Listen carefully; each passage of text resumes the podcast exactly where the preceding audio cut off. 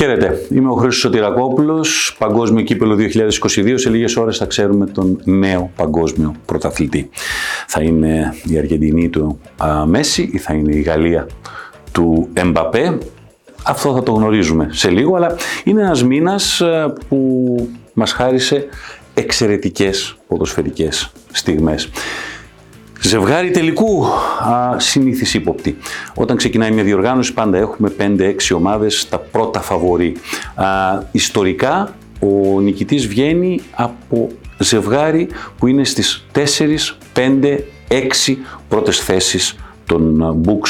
Η μόνη φορά που ο νικητής ήταν έξω από τους 8 πρώτους στην κατηγορία στοιχημάτων για νικητής ήταν πριν 40 χρόνια, το 1982, η Ιταλία που δινόταν δέκατη στη σειρά των προτιμήσεων, τότε εκείνη την εποχή με 17 απόδοση όταν ξεκίνησε το τουρνουά.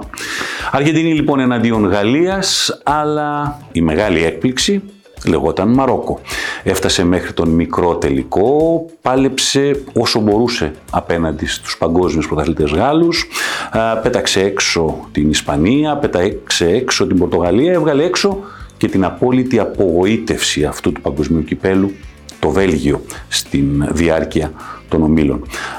Το Βέλγιο το οποίο πραγματικά μας απογοήτευσε, ήταν κάκιστη η εικόνα του, καμία δυναμική, μια ομάδα που ήταν ξεκάθαρο πως δεν είχε καλές σχέσεις ούτε στα ποδητήρια, ούτε ο προπονητής με τους ε, παίκτες του και έτσι ήταν ξεκάθαρα για το Βέλγιο ένα τέλος εποχής.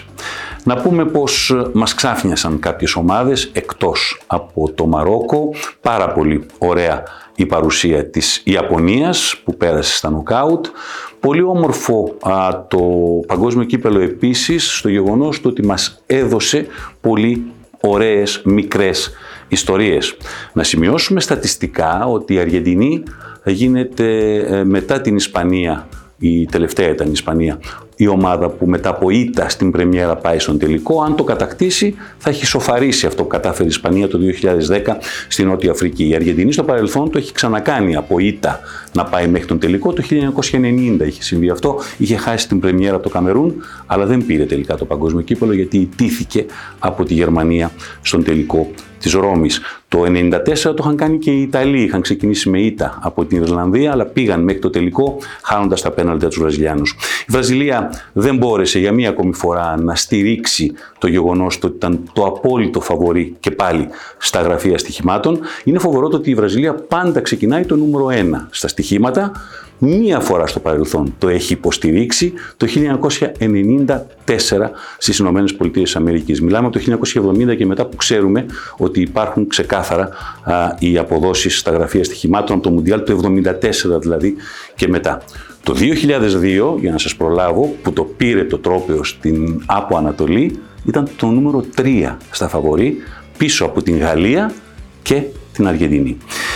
Να πούμε επίσης ότι είχαμε ένα πραγματικά εντυπωσιακό γκολ. Ένα γκολ που θα το θυμόμαστε, ένα γκολ που θα το συζητάμε. Μπορεί να μην θυμόμαστε ποιος χτύπησε το φάουλ, μπορεί να μην θυμόμαστε ποιος σκόραρε στην φάση, αλλά το φάουλ που κάνανε οι Ολλανδοί στο 10ο λεπτό των καθυστερήσεων απέναντι στην Αργεντινή, ισοφαρίζοντας το παιχνίδι σε 2-2, νομίζω ότι είναι η φάση που συζητήθηκε περισσότερο σε γκολ. Συζητάω σε αυτό το παγκόσμιο κύπελο.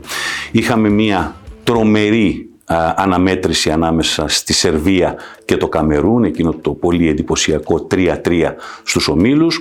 Είχαμε μια νίκη της Σαουδικής Αραβίας επί της Αργεντινής, είχαμε νίκες των Ιαπώνων απέναντι σε Γερμανούς και Ισπανούς στη φάση των ομίλων.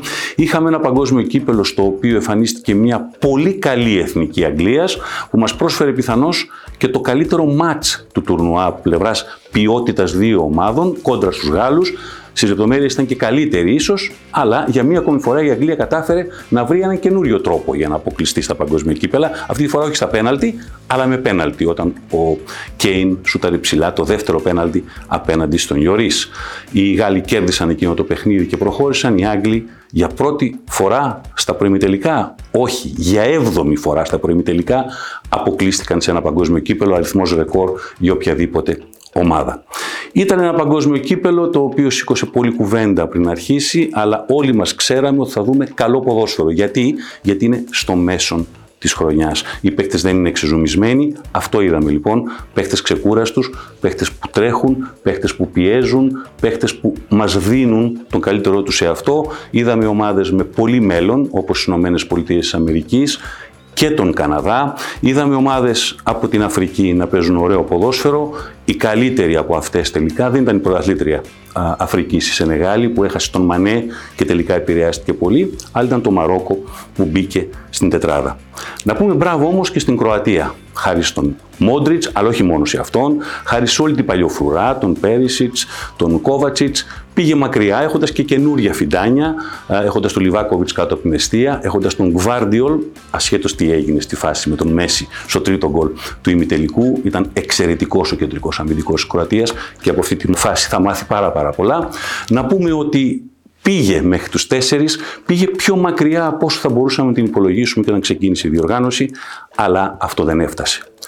Τέλος, ένα αντίο και στον Κριστιανό Ρονάλδο στα παγκόσμια κύπελα, όχι όπως θα ήθελε, μια κόντρα με τον Σάντος, έπρεπε να παίξει, δεν έπρεπε να παίξει στο περίφημο παιχνίδι που δεν τον έβαλε από νωρίς ο Σάντος να παίξει και αποκλείστηκε η Πορτογαλία από το Μαρόκο.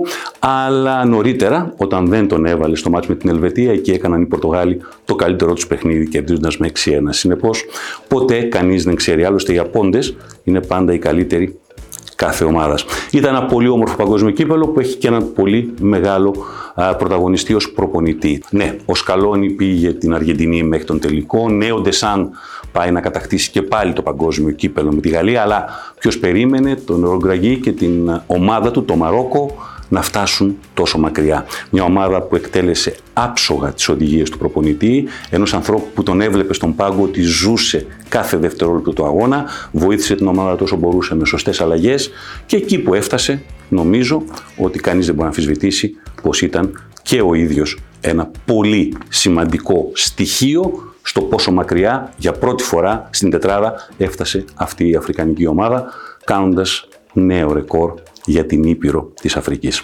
Ένα πολύ όμορφο παγκόσμιο κύπελο, Κατάρ 2022. Μην ξεχνάμε ποτέ το τι κρύφτηκε πίσω από όλη την ιστορία για να πάει εκεί το παγκόσμιο κύπελο, ό,τι, ό,τι συζητήσαμε, ό,τι κουβέντα κάναμε για όλα τα υπόλοιπα, το ποδόσφαιρο όμως αυτού του παγκοσμίου κυπέλου τελικά ήταν εξαιρετικό. Είμαι ο Χρήστος Τεραγόπουλος, να περνάτε υπέροχα.